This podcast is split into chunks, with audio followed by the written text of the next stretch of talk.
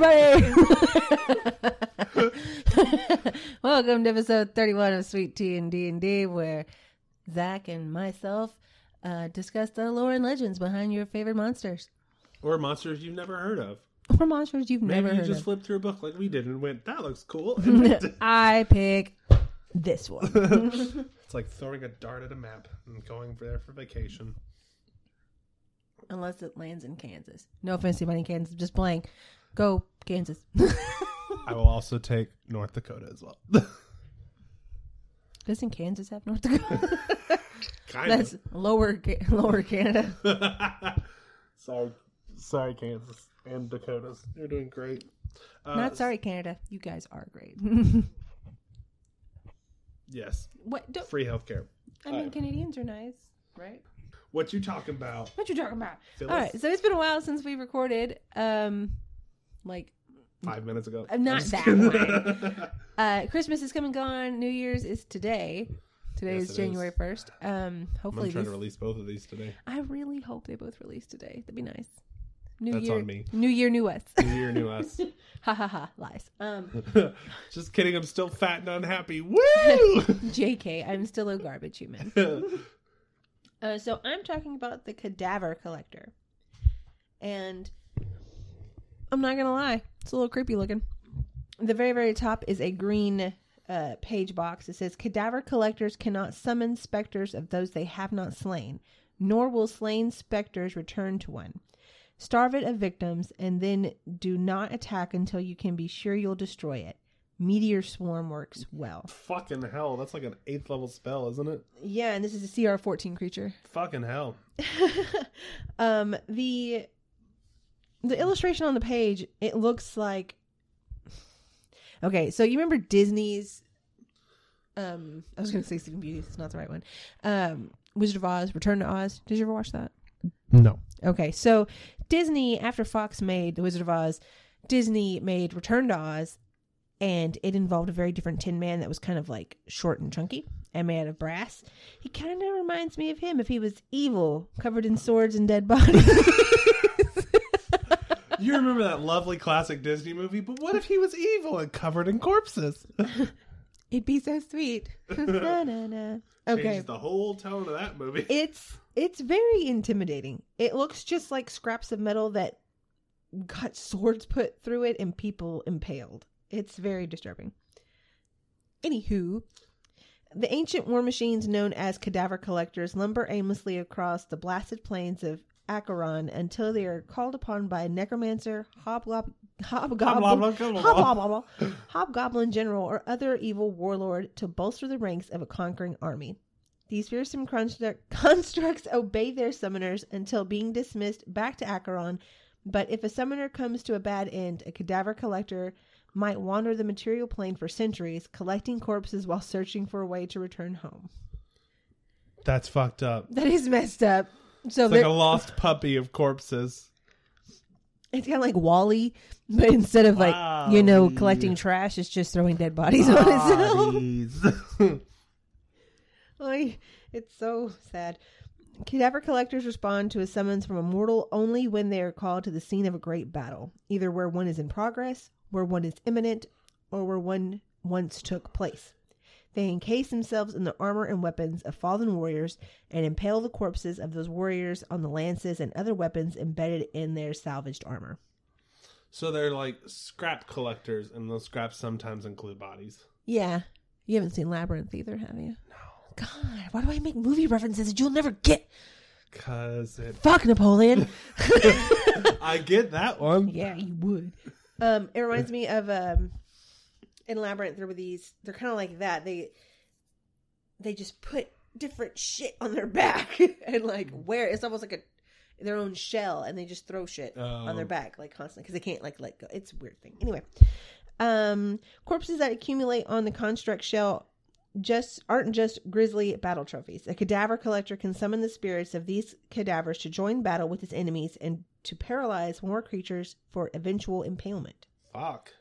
Although these specters are individually weak, a cadaver collector can call up to almost endless supply, almost an uh, blah, blah, blah, almost an endless supply of them at any time. It's scary. A cadaver collector does not require air, food, drink, or sleep. So Nope, it's just ready to go. it's the worst thing of all the things you love best in the world. like everything just went horribly wrong. Um, Where would you find which book is this in? this is in Mordecai's Tome of Foes On page. on page one twenty two. Hell yeah. Hell yeah. We ain't doodling no more, so we'll just tell you now. Yeah, sorry guys, we had to we had to diddle the doodling. uh, it didn't get a lot of feedback at all, so we just decided to opt out. But if you guys ever want one, don't feel free to uh, feel free to request, and we'll definitely We'll- oblige. Totally send you a shitty doodle if you want one. Ta-da! so, nothing. oh, nothing. Nothing. Sure, Yep. I'll totally let you have it.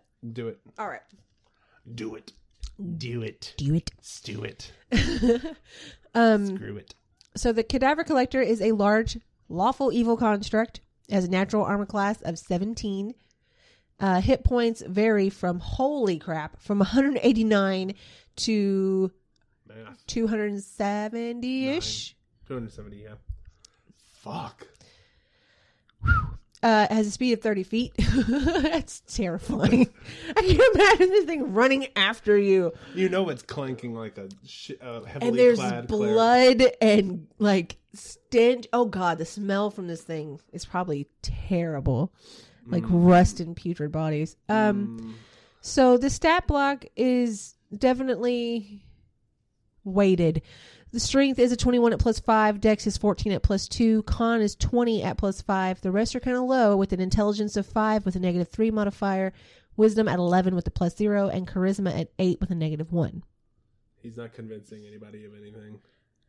It's not going to, you know, lure you by any means, but God help you It if you you on a spike. it though. will pull it will break you in half. Like Have you ever seen 21 one of those strength. like hedgehog pineapples?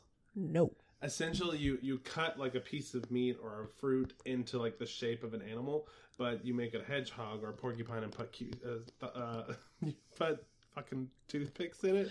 Oh. So when you eat it, you just pull them apart, and it's just like Okay. toothpicks of corpses. That I it. do know. I do know that one. That would be really awesome. Like, if someone made like a cadaver collector type hors d'oeuvre, That would be the weirdest D and D themed party I've ever been to. But I'll boss. take it. okay.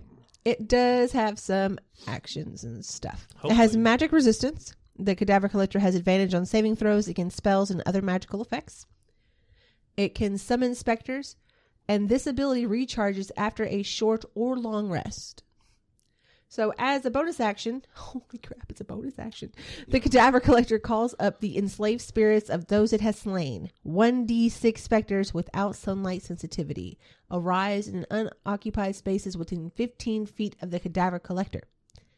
The specters act right after the cadaver collector on the same initiative count and fight until they're destroyed. They disappear when the cadaver collector is destroyed.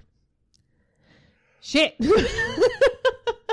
so, uh, as a bonus action, it can call up to six specters, and they'll go right after them in initiative order.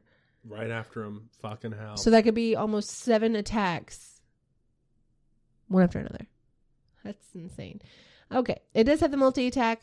Uh, the cadaver collector makes two slam attacks, and the slam attack, as always, is a plus ten to hit. Well, it's not always, but it is plus ten to hit. Reach five feet, one target.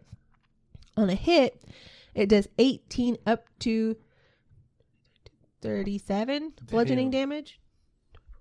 No, I'm I'm wrong. Twenty nine. My bad. I can't do math. Bludgeoning damage plus sixteen up to thirty necrotic damage. Damn. And then it has a paralyzing breath that recharges on a five and a six, which is weird because it's a construct. The cadaver collector realizes. uh, If it realizes what it just realized. it has an existential crisis. Um, oh my god, I'm the smell. it's me. you gave me the ugly. um, I'm sorry. Paralyzing breath recharges on a five or a six.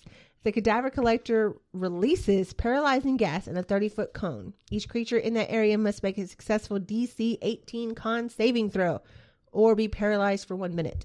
A paralyzed creature repeats the saving throw at the end of each of its turns, ending the effect on itself with a success. Yeah. I don't remember that. Well, I'm sorry.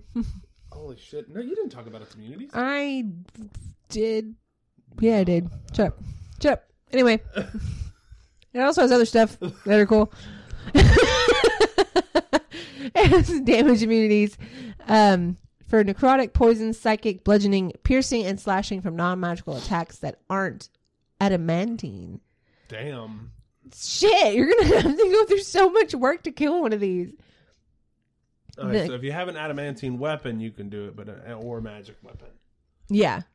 Either way, yeah, yeah, you're fucked. Carry on. Oh, you may. Condition immunities are charmed, exhaustion, frightened, paralyzed, petrified, or poisoned. It has dark vision up to 60 feet, a passive perception of 10. It understands all languages but cannot speak.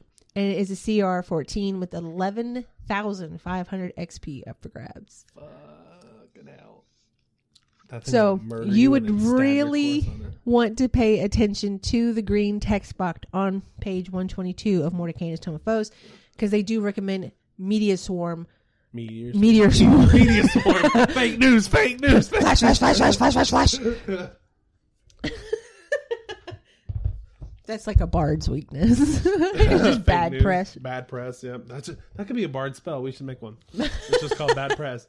So, um, I'm gonna talk talk, talk about. I'm gonna talk about it. We're gonna talk About I'm gonna talk about the Devourer because it's terrifying.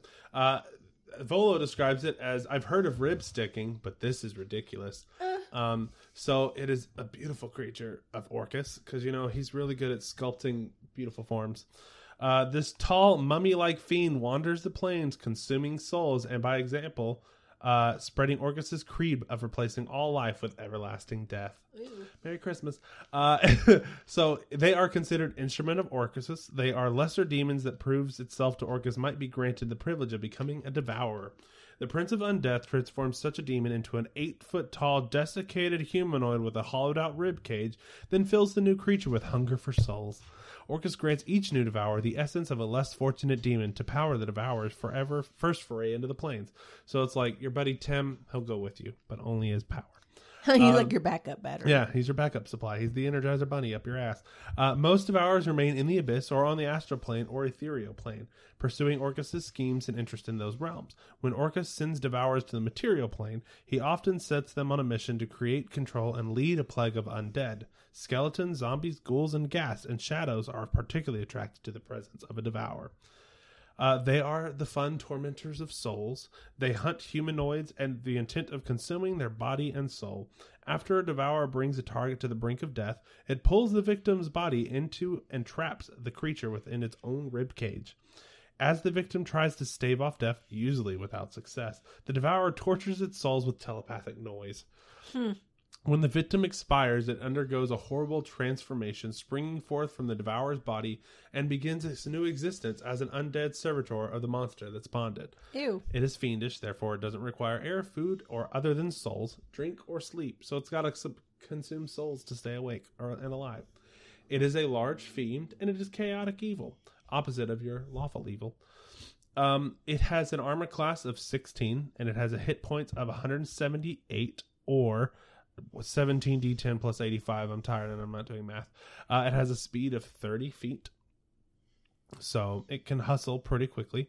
It's large. That means it's up to 10 feet tall, which is terrifying. This would be fun to see your corpse collector or your cadaver collector in this fighting. That'd be interesting. Um, it has a strength of plus 5 with a score of 20, a 12 plus 1 of dexterity, a 20 plus 5 of con, a 13 or plus 1 in intelligence, a 10 or 0 of wisdom, and a 16 plus 3 in charisma. Surprisingly charismatic, given that it looks like a really fucked up baby, has open rib cage and gooey insides. I feel like some things are so terrifying you'll do whatever they say just to get them away from you. Right? Yeah. Th- That's what I also think they mean by the charisma. Like Yeah. I will just It's do ugly enough whatever. that you're like, sure. Like I'll do yeah. whatever you say if it'll make it go away faster. Yeah. So it does look like a really tall, bony creature with an open rib cage filled with goo. And in the picture, it has what I'm assuming is either an elf or a gnome or something in its chest trying to claw its way out because it's definitely going to be turned into something It looks undead. desperate. Like it's Very really desperate. trying to get out of this chest Yes. cavity. Um, it has an armor class of 16. It's natural armor because it looks just like bone. uh, a shit ton of HP and a shit ton of speed. Um, it is resistance to cold, fire, and lightning, and immune to poison because it's undead and you can't poison something that's dead.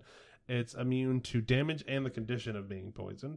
It has a sense of dark vision of 120 feet with just a passive perception of 10, so it can't see shit. Uh, it speaks abyssal and it has a telepa- telepathy up to 120 feet with a challenge rating of 13 at 10,000 XP. Hmm.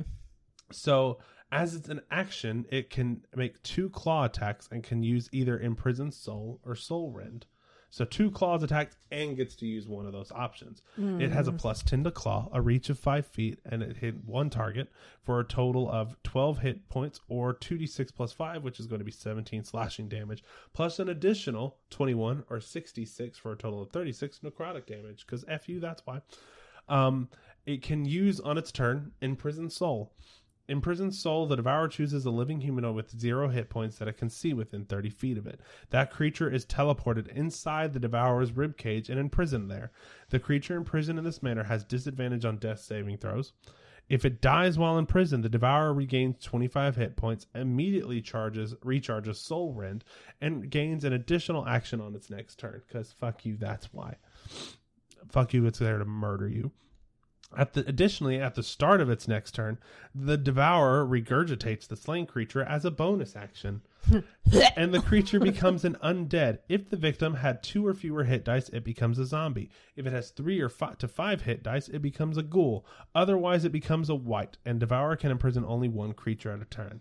So it has buns in the oven every now and then when it picks up a creature and then turns mm. it into something The undead. miracle of life. So it has what's called Soul Rend, which recharges only on a roll of a six on a d6.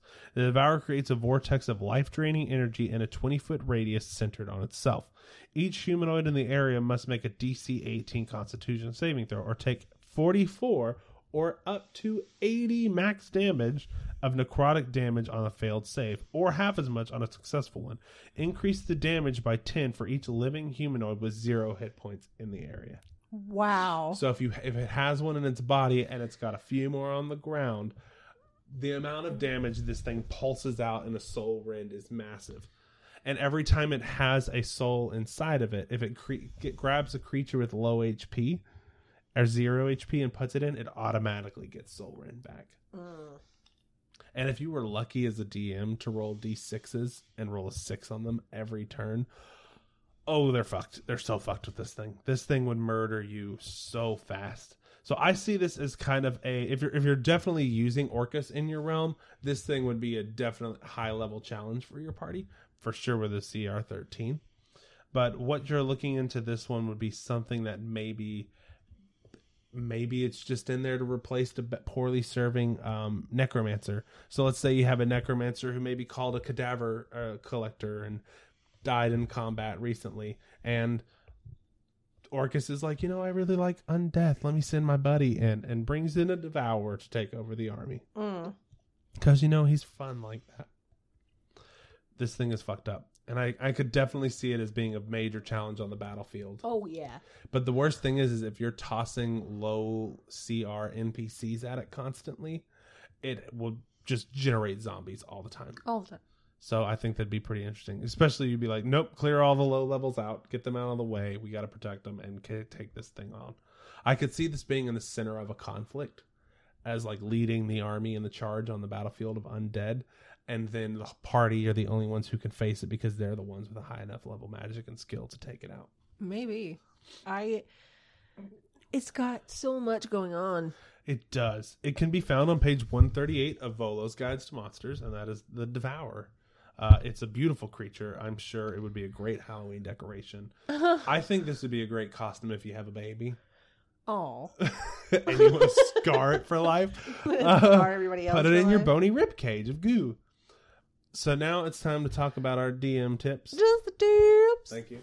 I wait for you to do that every episode.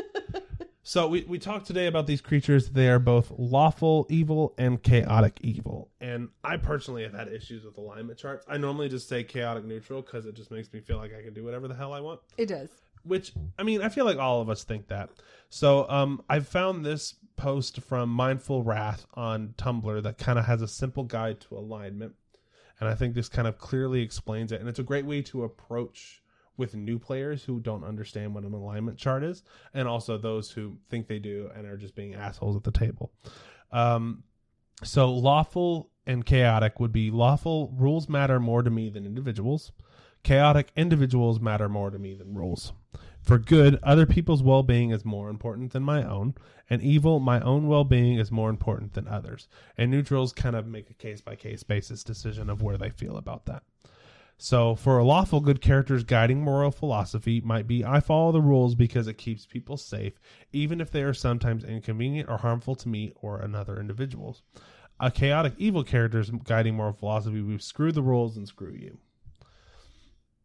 So, this author actually has a few more information kind of coming in from other bloggers. So, Bardic Knowledge Blogger is one of my favorite because they're um, icon is the bard from El Dorado, El Dorado, uh, which is one of my favorite movies. So um, they hated the term chaotic and kind of go through it. Um, I would have to go over this with new players, thinking that neutral blank characters is always going to be crazy and random and doing shit just because. And furthermore, I find a lot of newer players treat lawful versus chaotic as either good versus evil, and a lawful good correct is the most good you can be, and a chaotic evil is the most bad you can be. And I think that's by a product of society where we just kind of equate moral philosophy to these alignments. Mm-hmm. So I think it's a good way to kind of say, okay, who do you put in front of others and how do you deal with rules? So if you are neutral evil, you think rules are dependent on where you fall, like what the rule applies to, you take it by case by case basis. And then evil means you look out for yourself. Yeah evil does not necessarily mean a doer of bad. It means someone who is focused on number one. They're like they're very self-centered. They yeah. just they would rather run and live another day than fight with their comrades. Like they're like, nah, man, I'm gonna duck out of this because I can. yeah. So for fun, I'm gonna name a celebrity, and you tell me what their alignment oh, is. Oh Jesus, I have to know who the celebrity is. I'm, okay. I'm gonna give you the weirdest celebrity. No, I'm just thinking. Leonardo DiCaprio. Oh gosh he would I think he'd be neutral good, maybe? Neutral good. So in terms of this good as in he wants to help others. So I can see that because he he's a, he's of, very much an activist. Yeah. He's an activist. I can see that neutral case by case basis because he is known to be an activist, but he's also known to date people like twenty to thirty years younger than him. I wouldn't so, say it's necessarily necessarily a character flaw, but I think that it's also a step by step thing. I mean, he's a celebrity, and people are prone to take advantage of celebrities. Yeah. So I think he does take it by a situation by situation basis. Right.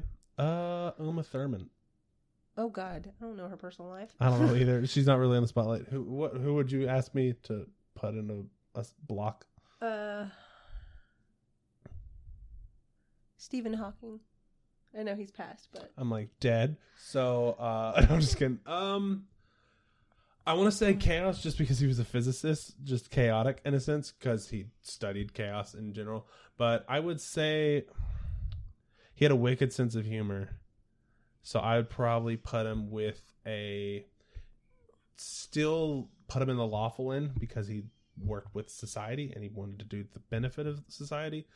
So I would say lawful neutral, taking case by case basis, because as a scientist you have to evaluate something at every step and determine what's true, what's false. So lawful neutral. Is there anyone that you can think of who would fit the the chaotic evil? Like someone you can just pick from history. From history, who's chaotic evil? Or if they're alive now, I don't know. chaotic evil, huh? So they are only looking out for themselves. Yes. And they hate society. Any serial killer, I think, would fall into there. I didn't want to get political on here. Let's say Oh, Ted Bundy. Ted Bundy. yeah. Uh, yeah. I, here's another thing about alignments. Alignments are always subject to change, but you as a DM, some I've had some DMs who don't give a shit about your alignment. They just want you to play the game. Yeah, I would always say play to your backstory and your own character's decision. And if it comes to like I will be in a situation where somebody says like, "Yeah, I'm lawful good, but I murdered 12 babies just now for no reason other than I was angry I murdered babies." And then I'd be like, "I think you're a little more leaning towards that neutral or evil, probably evil. That was twelve innocent babies. Like, yeah, it was just like Master Anakin. Yeah. so like definitely there are some moments where I'm like, okay, you did something either you were mad at the game or something like that. Your character behaved erratically. They are no longer what you say they are. yeah. And that's where you have to say like, yeah, your alignment has changed. You need to behave like this or some people will give a save roll on that. I, it, it doesn't really happen. In older versions of the game, you actually had to have alignments for specific classes. Like if you wanted to be a paladin, you had to be good. Clerics also kind of fell in that sometimes. I can understand that. But now there's like trickster clerics and all this type of stuff. So you're just like, fuck it, I'm gonna do whatever I want. Is one of those things either it's important or it's not. Like Yeah. it's always up to the DM if it's important, if your alignment's really going to play a part in the in the campaign, or if it's just sort of some arbitrary label you've put on your character. In Adventures League, I remember you couldn't be evil. You can't be evil in those because it's definitely a co cohesive game. Like you have Yeah. to work together. Um, but no, I, I personally, unless you're being a jerk about it, I don't think that alignments are that important. It's really Mhm. cool if you play up to your alignment and you really play into it, but don't just be a jerk. Yeah. Always. Don't just be a jerk. Don't do it just to get on anybody's nerves. Don't be that guy, you know? I think alignment is more of an advanced type of thing. Yeah. Like whenever you make like a level one character, you're just now starting your adventure. You don't know how you'll behave in an authoritative position. Mm-hmm. Others who are like, yeah, I'm I'm on the council now. I'm a member of this society who actually has some sway. That's where you have to be like, hey, you're making a decision regarding ruling of a, a society or whatever. Are you following your rules or making something up? How does your character approach that? And that's where you should start bringing in alignment checks. Or maybe that's the point where you, as a DM, start making alignments. If everyone's like, I know in Hoard of the Dragon Queen, that whole plot line, you get involved with a council, spoiler alert. And in doing so, I think the way the characters present there, that would be a time when they first speak with the council and start going over some guidelines and stuff that you can just say, okay, we're level five to eight. I don't know where that happens. Um, you now get to pick your alignments based on how you behave here. And these are what will guide your decisions down the road. or your behavior could be determined by the opposite way like there is a council and the way you've interacted with them in the past leads them to believe that you are whatever alignment to whatever benefit or deficit that does Yep. you because this is a, a role-playing game and unfortunately your decisions as a player have consequences You and sometimes sometimes it's how a town or person views you based on your behaviors Mm-hmm. Or how you speak to the council or what you speak about. yes So bring that in, bring alignment in if you're comfortable with it, and if your players are definitely comfortable with it. So, our magic item of the day comes from I found it on Pinterest, but then it links back to Instagram, and it, it blah, blah, it's called Quest Chests. That's the page Creator. that had it. The on creator. Instagram. Yep. Yeah. Um, and this is a pretty cool. It is a wooden. I'm assuming it's an actual size dagger, but it's a wooden dagger. And once per day, when you reduce a creature to zero hit points with this dagger, you can use a bonus action to twist the dagger as if winding up a clockwork toy. The slain creature then regains 3d10 hit points and obeys your verbal commands for the next 1d4 hours. Which is awesome. It makes essentially a puppet for you. It makes a puppet. I think you'd have to, in terms of coming from a DM standpoint of everything, assign it what type of monster it is. I would probably make it some type of construct, but it would probably fall under undead because you just reanimated another Yeah. creature. I would. I you have to put limitations on it. It's it is only good for one to four hours. Um, the dagger does it once per day. Since it's wooden, I would probably have some sort of breaking limit. Yeah. I would Um, also say, yeah, with the limitation of daily or charges or whatever, uh, you could maybe you put. mm, I like yours. Breaking is if if you twist it too hard, it'll break or something like that. something like that or because there's no sort of roll with it you just have to have killed the creature with that dagger and Does it say then with the dagger once per day when you reduce it? With this dagger, yeah, okay. you can use a bonus action to then take it in the creature and twist it That's what I was thinking. It has to, you lose that dagger when it's active because you shove it in the back of the creature. yeah so And I for would that also say 1d4 hours you don't have remove it The spell ends. Oh yeah. So somebody somehow manages to strength check it out. So I would say it takes a strength check to put it into the back Yeah, into the creature, yeah. and then rotate it or yeah, something in the creature. And then it would take an equal one to pull it out. My my other thing is also what are you killing that you have killed with a wooden wind up dagger? Yeah, I mean maybe Like, you what the just hell are have you to like killing? swap hands and stab it or something.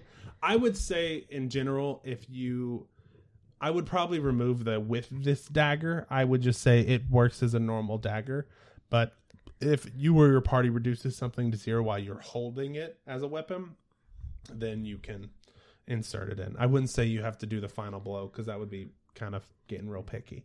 It is this is another one of those things you feel free to fiddle Modify with it, you Yeah. know. Um you because they would have to make an attack roll with it. Have a hit. Bring the creature down to zero, wind it up, and then let it work for 1d4 hours. Mhm. So And it constantly plays creepy music. No, Oh god. It'd be really cool if the creature it animates, you know, walks like a wind up toy. Yes. Talks kind of like a like an automaton type thing. Mm-hmm. Um I don't know what you would want it to do. I, I imagine like Set if you were traps for you until it dies. well, there's that. I would also say you could tell it to relive the last moments of his life. If one thing I might do with it is say it just has to be a fresh dead body, Yeah. like something killed within 24 hours, and you can like stab it with this Yeah. knife. You stab it and turn it up, and it, it's essentially a speak with dead, kind of. but for one d four hours. But it can't speak because Yeah. it just comes to life, so it has to like pantomime and It just it'll show you. its death. I think that would be hilarious. That'd be fun. It's a good it's a good thing to put in to add some flavor to something. But like we always say, consistency is key. If you're going to change anything away from the wording that it's on online, write it down and do it every time. Yeah, pass it out as a magic item and keep a record of what you're using with it. But it says, or the creator of this is at Quest Chess on Instagram, so check it out when you get a moment. Definitely give them a follow. Yeah, Um they have so very fun items on here. they do have some very fun items. Uh I am looking up more items on Pinterest now and like Pinterest liking has some great resources for magic items. They do. It's a great resource for a lot of ideas. If you just look up inspirational photos, you do find not inspiration. like you find inspiration, but you also like it puts you in the mood to a creative mindset. You Yeah. know? Okay. Well, that's all I got. Happy New Year. Happy New Year. Bye. Oh, all right. Bye.